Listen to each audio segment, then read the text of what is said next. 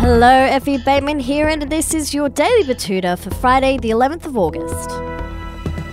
And our headline reads Single bloke without a mortgage throws up Bali as possible Mad Monday option into Ressies group chat.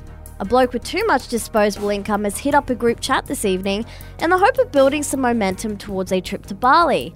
Kobe Butcher, 32, is one of the few over 30s still booting up for the Betoota Dolphins' fourth grade side, a club legend who plays twice a month and trains maybe once. Cashed up to his fading hairline thanks to his job as a building compliance officer for Betoota Council, Kobe is often accused of having too much money and too much time on his hands.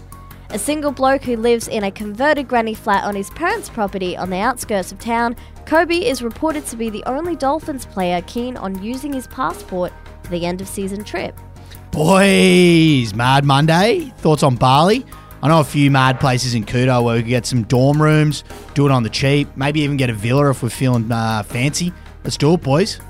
With most of the team now tied down in healthy long term relationships, Kobe's offer to get suitably blind for six nights along Legian Road failed to get much traction.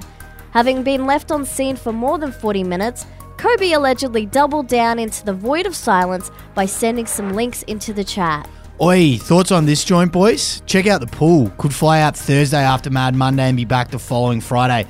Then can spend the whole weekend with your missos, alright? After several more hours of deafening silence, Dolphins Club captain Brandon Murray Tapani jumped in to save the chat with an unprompted meme about making the finals. Anyway, that's what's making news for today. See you later.